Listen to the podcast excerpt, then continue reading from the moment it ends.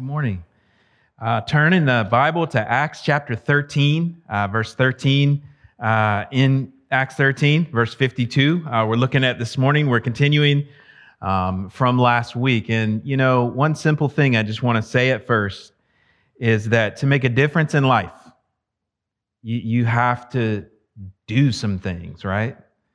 You have to do some things. You have to also believe some things you have to get your feet dirty. And that's the title of the message this morning. And that's what we see in the passage that we're studying in Acts 13 this morning. Last week, uh, we had a guest preacher, uh, Jamie Mitchell, and he gave an excellent sermon on Acts 12, verse 25, through Acts chapter 13, verse 12. So the passage right before this, we looked at last week. And what we're looking at is the what is called the first missionary journey of Paul. We're in the book of Acts, it's a study of the early church. And now they didn't think of it as their first missionary journey. For them, it was just they're going out to share Christ. We think of it that way because we look at all of Acts and we see different times when they went out. So we say first missionary journey. But last week we started to look at that. And they were sent out, Paul and Barnabas, or actually Barnabas and Saul, as they were called, uh, from the church at Antioch in Syria and they went to the island of Cyprus, that is Barnabas's home island, and they shared the gospel. They led a guy, the proconsul Sergius Paulus, to the Lord. Anyways, you saw this last week if you were here. If you weren't, you could check it out. But so from there, they're on this island in the Mediterranean um, called Cyprus, and it's actually the Aegean Sea. And they are now going to leave there and go to the southern coast of Turkey and continue in their journey. And what we're going to see this morning, and really the main idea, the big idea, is about doing and believing hard and great and biblical things for others and for ourselves. That's what we're going to see here in, in this story about these missionaries. And so I just want to pray for our time, pray for our study of the word. Normally I would read the entire passage here and then pray. And this morning I'm just going to pray. And then we're going to read the passage as we go through it in our outline. So bow with me. Lord, we thank you uh, this morning just for your word. And uh, God, help us to be people like Jesus who do hard things, great things, glorious things, biblical things. God, thank you that you've done those things for us. So, Lord, thank you that you promise to be our strength as things get hard in life. And so, God, we just ask uh, that you'd bless the studying of your word this morning. Lord, would you feed us from your word this morning? In Jesus' name, amen. Getting your feet dirty. So, again, yeah, um, doing and believing hard, great, and biblical things for ourselves, well, for others, and, and for ourselves. And so the first point, there's really two points this morning. It's very, very simple. Do things, believe things. That's the outline.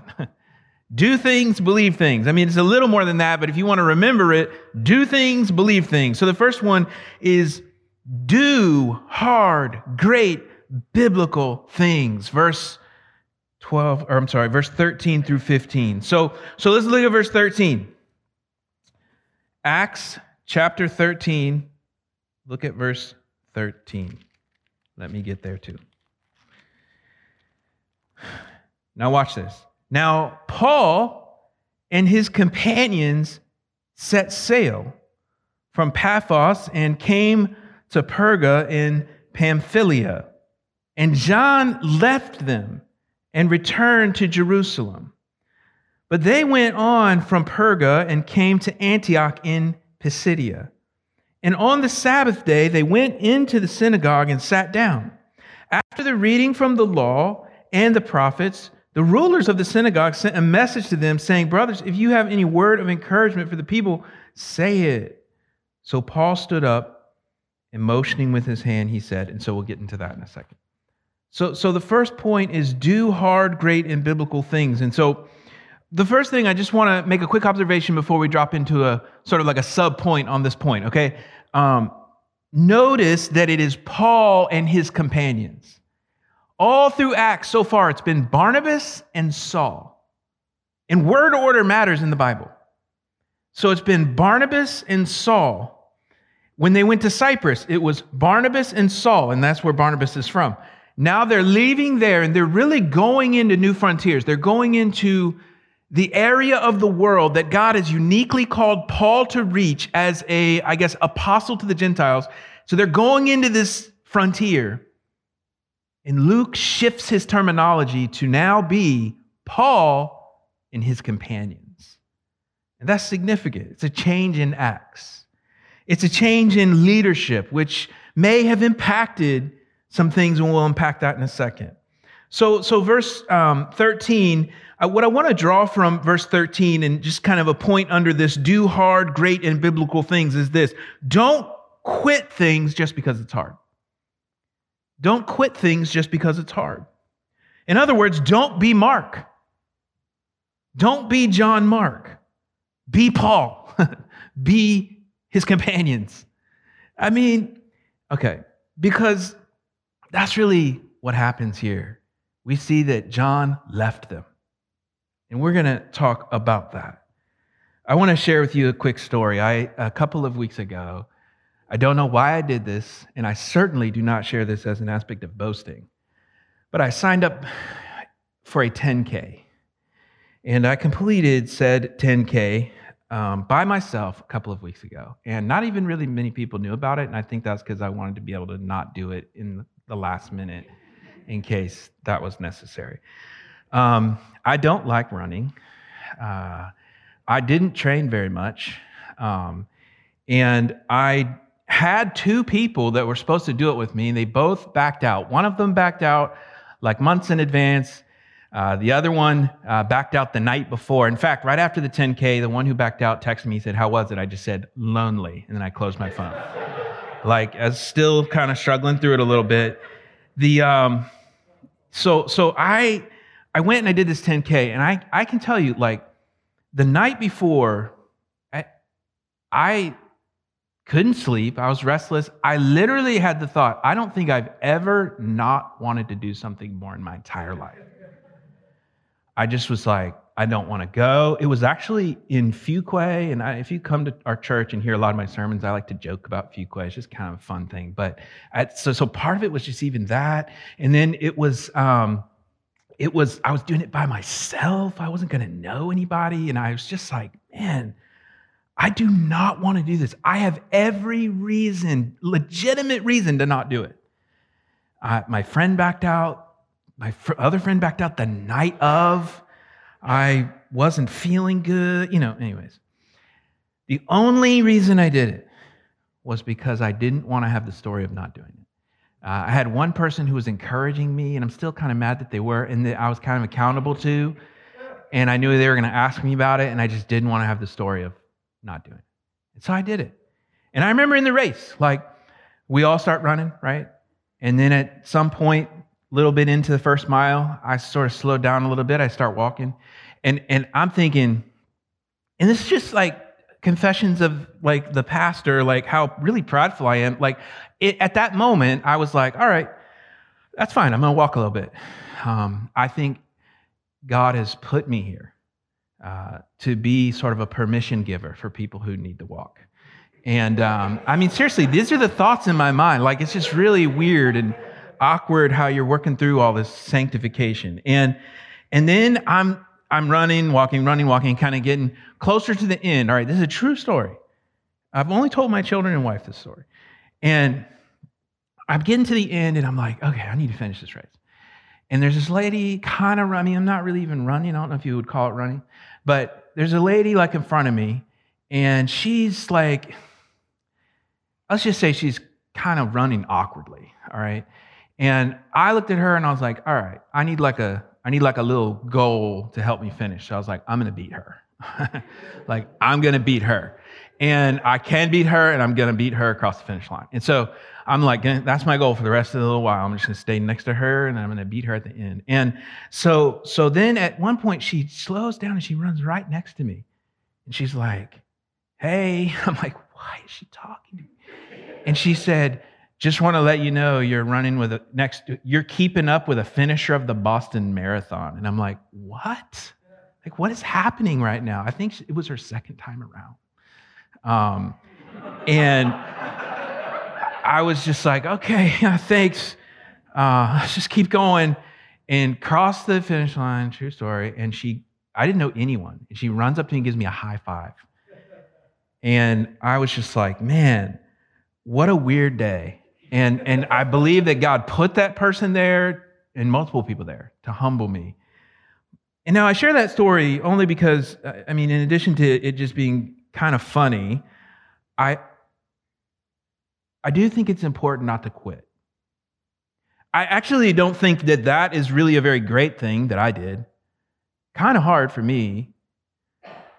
Not really a biblical thing necessarily. But what we're looking at this morning is. And many of the things that God calls us to are great, are hard, and are biblical things. And it is actually important that we not have the story of quitting. So look at verse 13. It says, and Luke just puts this here and just kind of puts it there John left them and returned to Jerusalem. Now, this John is also called John Mark. It's also Mark. It's the writer of the Gospel of Mark. This is his early days. He left them. He didn't continue with them. He went back to Jerusalem. You'll recall it was his mom's house where they were having the prayer meeting, where the servant girl answered the door when Peter got released from prison, but then she didn't let him in. That was his mom's house. She was perhaps affluent. She had her own house in Jerusalem. Maybe Mark grew up affluent. Anyways, he didn't want to keep going with Paul and Barnabas. Where were they going? Why did he back out? I just want to show you. So they sailed from Cyprus. There'll be a map. They sailed from Cyprus to the coast of what is Turkey, the southern coast of Turkey. And, and that would have been about 229 miles. And so they're going by boat and land. And then when they get there, and just the purple there is the part that we're looking at this morning in terms of Paul's movements in the missionary journey. And, and then when they get to the city of Perga, they then that's where John left them. John was like, you know what, guys, I'm out. I'm going to Jerusalem. But they went from there up to the city of Antioch. Now, this is a different Antioch than the one they were sent out from. There were like 10 Antiochs, just like there's multiple Washingtons, Nashvilles, whatever. There were a bunch of Antiochs in the Roman Empire. So they went to Antioch, Pisidia. Now, why is this interesting? Because they would have had to go through the mountain. They would have gone through what is called the Taurus mountain range in the southern part of Turkey. And you can see a picture where those mountains are. And this is the journey that they were going to be taking. Another picture here that you can see of what the Taurus mountains look like. This is what Paul and Barnabas were about to do. They're about to do something hard. They're about to take the gospel to this influential city in the region of, you know, Galatia. They're about to go to Antioch of Galatia. And, and you know, it says in, in Romans 10 how beautiful are the feet of those who preach good news. Because they are feet that didn't quit. They are feet that, that made a hard journey to get to the people who need to hear about Jesus. It's interesting. We know that this is in Galatia. This city of Antioch is in the region of Galatia. Just a few months later, Paul will write his letter of Galatians back to some of these people that he would go and reach. And he'll say to them, and I want to show you this verse in Galatians chapter 4. It says, You know, it was because of a bodily ailment that I preached the gospel to you at first. And so some people think that the reason Paul went that 3,600 feet incline in elevation was to get to a higher ground where he was healthier and safer from the malarian flu that was around the coast. Some people think it was because he was sick that he had to get up high. Some people think it was because Sergius Paulus, the guy that they led to the Lord on the island of Cyprus, had family and friends in this city of Antioch, which we know he did. And so they went there. They sort of followed his advice. Who knows, really? Why did John not go? Did John not like how things had now changed from Barnabas and Saul, because Barnabas was his uncle, to being Paul and his companions? Did, did John not think it was wise to make this journey while being sick or because of being sick? Did John just miss home? We don't know. We know that later in Acts, Barnabas is gonna, they're gonna go out on another missionary journey, and Barnabas is gonna say, Hey, let's bring uh, John Mark. Let's bring him. And Paul's gonna say, No. In Acts 15, he's gonna say, He withdrew from us. He deserted us before. He's not coming. And Barnabas and Saul, Paul will have a sharp disagreement and go separate ways at that time. So, it's kind of fun to talk about this stuff. We don't know why he bailed, why he quit. But what do we know? What we know is that Luke's recording it for us. Luke felt it was noteworthy to mention it here, I believe, to challenge us not to be quitters not to quit in doing the things we know to be God's will, especially taking salvation to those lost around us. Have you quit? Are you pretending you have not quit on the outside, but you have quit on the inside in areas of hope and effort? How have you quit? Where have you quit? Family, reaching your friends or neighbors for the Lord? Church, what would it mean for you today to heed this challenge from Luke and to re engage with the strength that the Lord provides and not quit? Doing and believing hard, great, and biblical things. Don't quit just because it's hard. There are reasons to quit, okay? Don't argue with me later, like, hey, you know, sometimes it's time to quit. Necessary Endings, a book by Henry Cloud. Like, I get it. Don't quit just because it's hard, though. Second subpoint do things God's way. The end and means matter. Verse 14 and 15. In other words, what, th- what this point is about is it's saying, be willing to take the long way. Go first to the synagogue, get your butt kicked by jealous Jews, because that's how God said to do it. Sometimes, you know, we, we say things like the end justifies the means. Has anyone heard that before?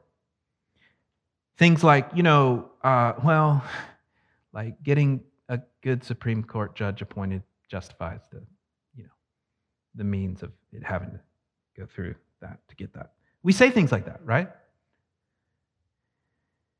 In smaller ways, you know, if this person knows this truth, it will cause a bigger problem. That's the end.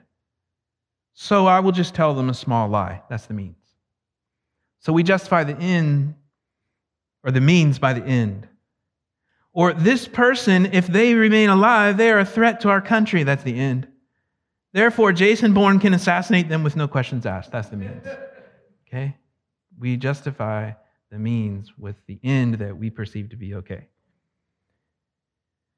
Maybe we do something like this. We say, well, they will say no anyway, and it will be awkward.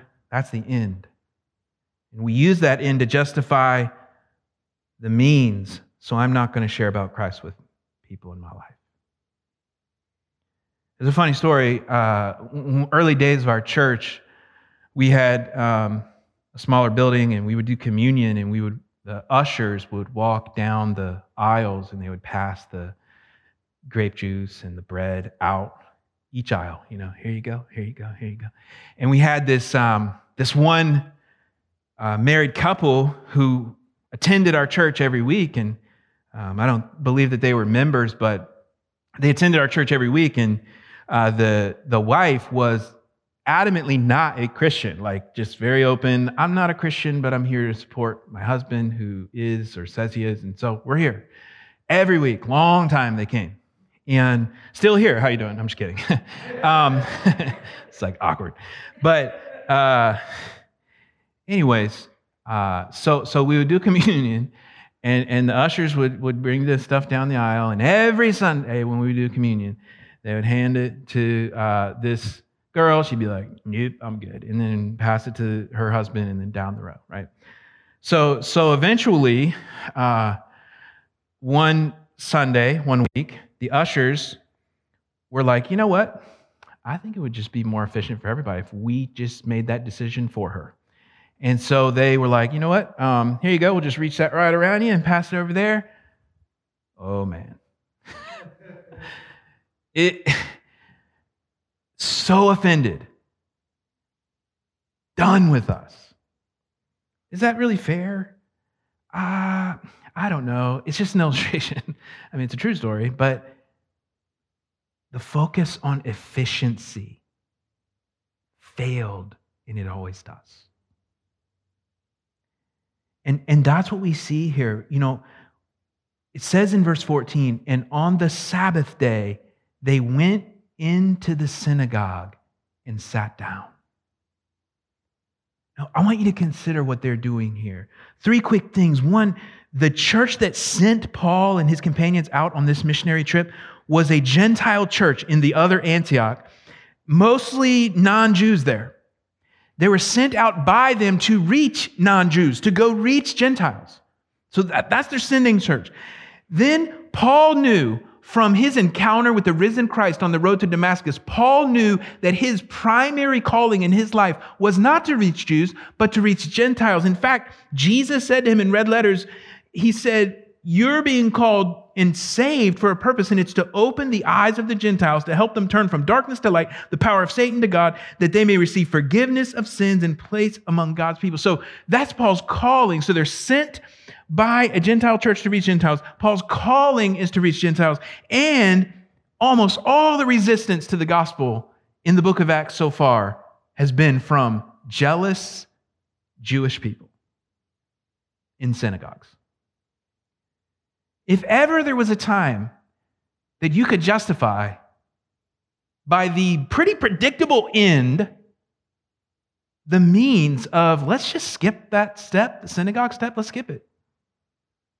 Let's set up shop in the center of town and go with the gospel toward the more receptive, more obviously going to be fruitful situation with sharing with the Gentiles. If ever there was a time that that would be, you know, justified, it was now. Why didn't they?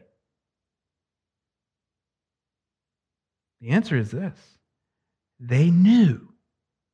Paul knew that however hard or inefficient it was, it was God's will that they always go first to the Jew, then to the Gentile.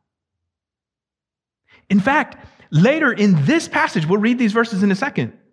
Paul and Barnabas, in verse 46, it says, spoke out boldly, saying, Watch this, it was necessary that the word of God be spoken first to you. Since you thrust it aside and judge yourselves unworthy of eternal life, behold, we are turning to the Gentiles. All right? First to the Jew, then to the Gentiles. This was just the way God wanted it done. I mean, God chose Israel. Um, God sent his Messiah, his one and only Son, to Israel. Jesus was Jewish, and so it made sense, and it was a conviction that when the gospel was going to a new place, that the Jews who were in that place would be told about their Messiah first, and then everyone else, even if they would reject it. So, it was important to do things God's way. It was important to do things God's way. What does that have to do with us? What's the application for us with that? I think it's helpful to remember that God is a God who not only cares about outcomes, but cares about how things get done. He cares about how we get there. He wants to be honored in the means and the end. They both matter to God. And this is what we see in Paul and Barnabas when they said it was necessary that we go first to you. So here's the question Where in life are we telling ourselves, God doesn't care how I get this done? He knows my heart. Where in life are we focused on efficiency and comfort more than on doing hard things and doing things God's way, even if they may be slower? And truly, they may be slower. Are we willing to do the little things and the hard things the way God asked us to do them? Hard things over comfort, care and love over efficiency, quality over quantity, being generous and present over skipping. Do hard, great, and biblical things. Don't quit just because it's hard. Do things God's way. The end and means matter. Now, point two. So do things and believe things. So the second point is believe hard, great, and biblical things. So we have a lot of verses here. This is verse 16 through 52. So this is Paul stands up in the synagogue and he shares a sermon. This is one of Paul's three sermons in the book of Acts, and they will go to three different audiences. This is the one to the Jews in the synagogue. In Acts 17, he'll preach to Gentiles at Mars Hill.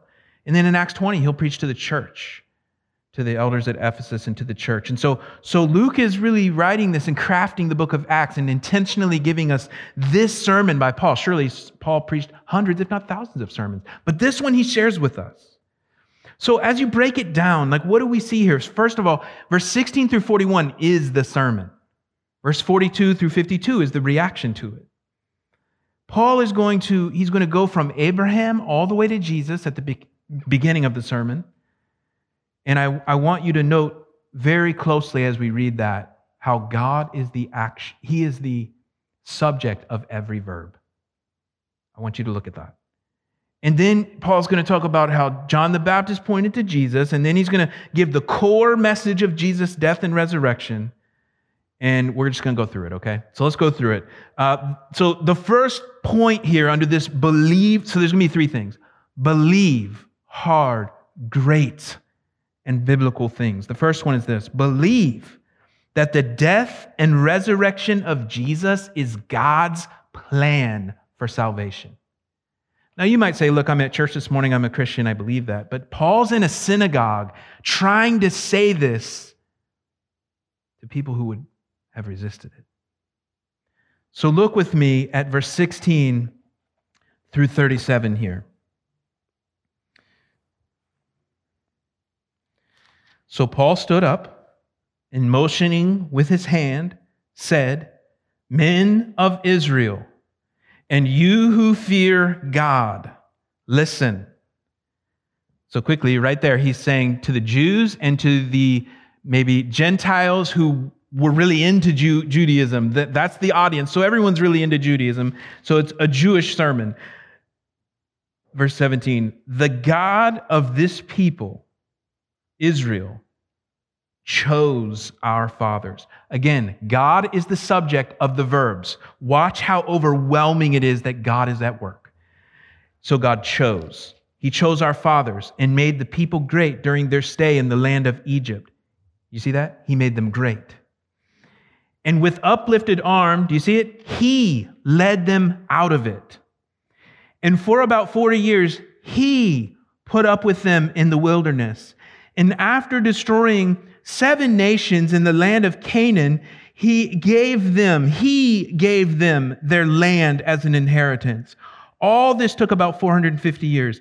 And after that, he gave them judges until Samuel the prophet. Then they asked for a king, and God gave them Saul, the son of Kish, a man of the tribe of Benjamin, for 40 years. And when he had removed him, he raised up David to be their king, of whom he testified and said, I have found David, the son of Jesse. Here's a famous verse. This is a famous verse, and now you know where it is. Here's, here he says, I have found in David, the son of Jesse, a man after my heart who will do all my will. Of this man's offspring, that's David's offspring, God has brought to Israel a Savior, Jesus, as He promised. So, so you see how Paul goes out of his way to give them a little sort of history lesson from Abraham all the way to Jesus, every verb, God is the subject of it. God is working, God is doing everything. He chose them, He sent a Savior to them, He promised to them. Now, he, he, he goes back and he's talking here about John the Baptist. He says, Before, I'm looking at verse 24, before his coming, John had proclaimed a baptism of repentance to all the people of Israel. And as John was finishing his course, he said, What do you suppose that I am? I am not he, no. But behold, after me one is coming, the sandals of whose feet I am not worthy to untie. So John the Baptist was known. He was known in the synagogues of this region. We know that the people in Ephesus knew about John the Baptist. And so, so Paul goes out of his way to say, Yeah, you guys know about John the Baptist. He pointed to Jesus, just like I'm doing today. Verse 26 Brothers, son of the family, sons of the family of Abraham, and those among you who fear God, to us has been sent this message of this salvation. So now he's going to give the core message of the gospel. For those who live in Jerusalem and their rulers, because they did not recognize him nor understand the utterances of the prophets which are read every Sabbath, fulfilled them by condemning him. Do you see what he's doing here? He's like, they, they read, the, you know, they have Sabbath, they read the Bible just like you guys, and they were doing it. And the, here's what they did. Even though they read it, they didn't understand it, but they fulfilled it by condemning the innocent, sinless Son of God, the Messiah. Verse 28 And though they found in him no guilt worthy of death, they asked Pilate to have him executed. And when they had carried out all that was written of him, they took him down from the tree and laid him in a tomb.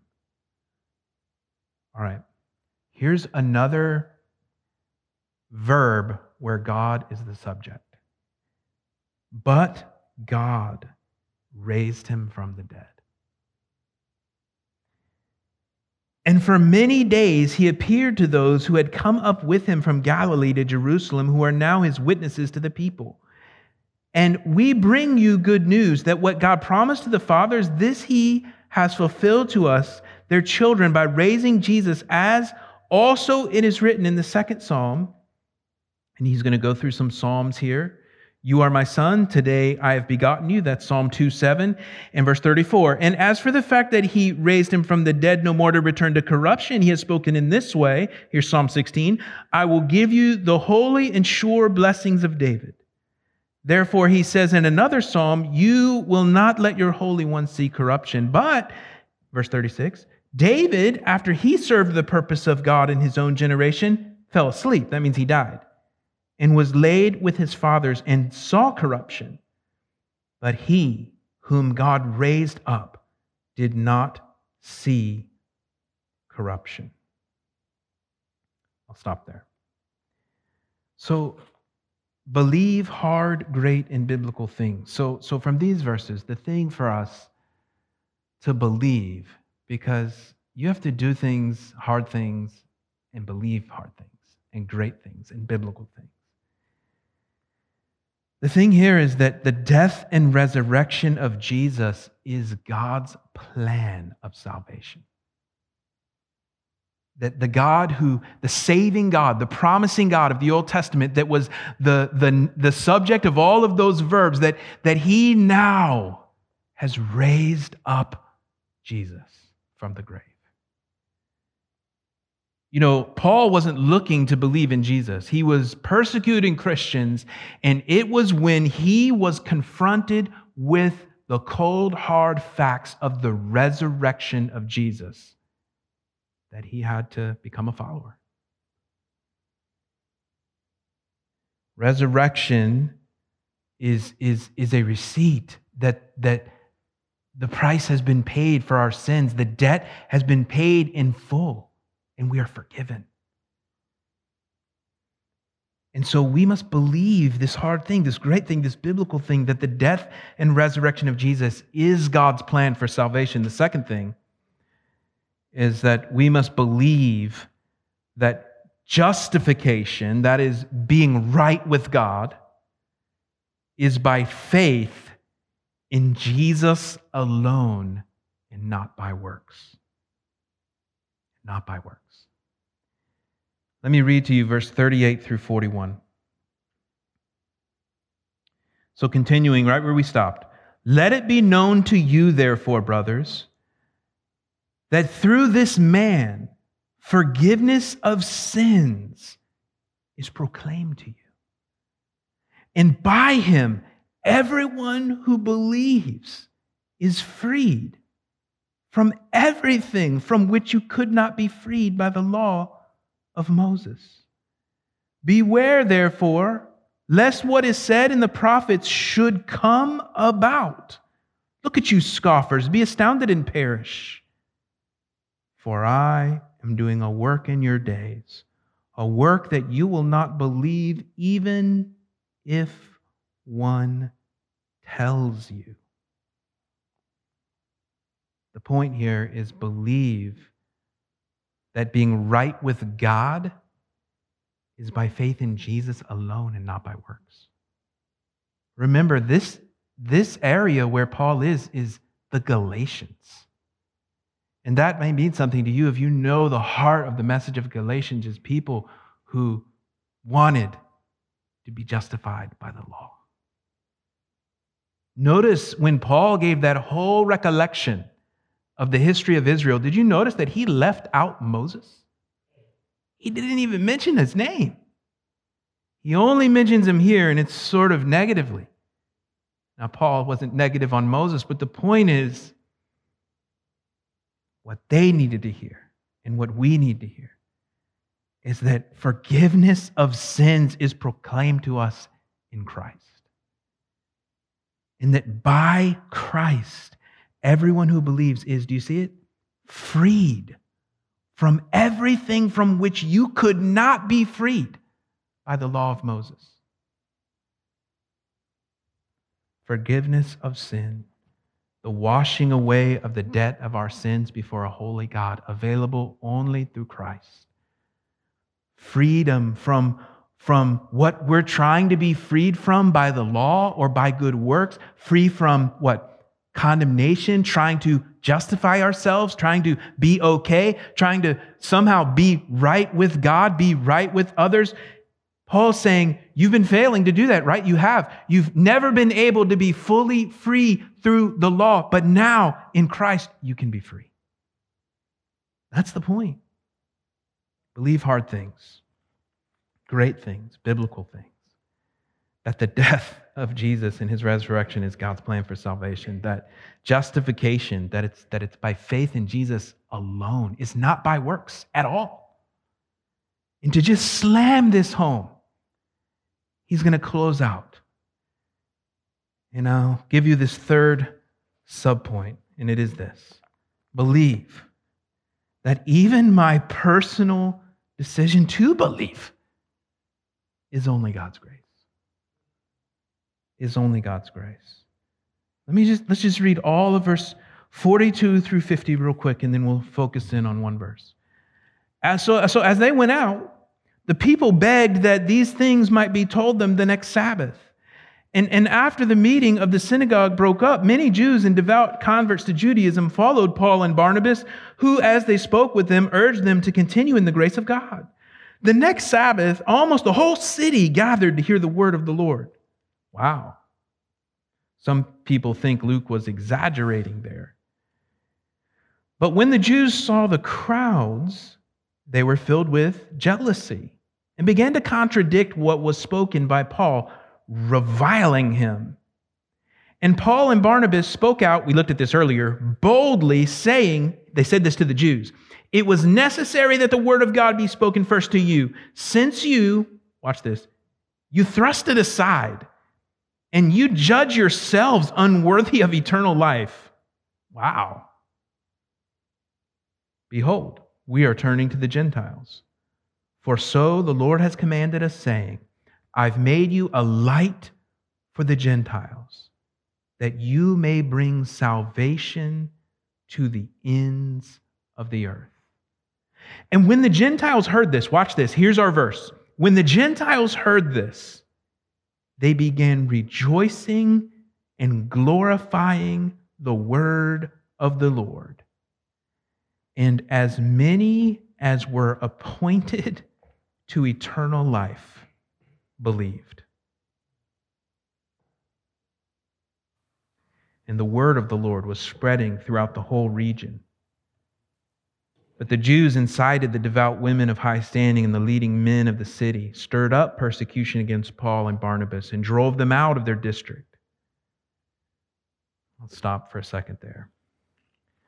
So, the point here about believing hard, great biblical things is that we are, even here, Luke is encouraging you this morning and me to believe that even your personal decision to believe is only by God's grace.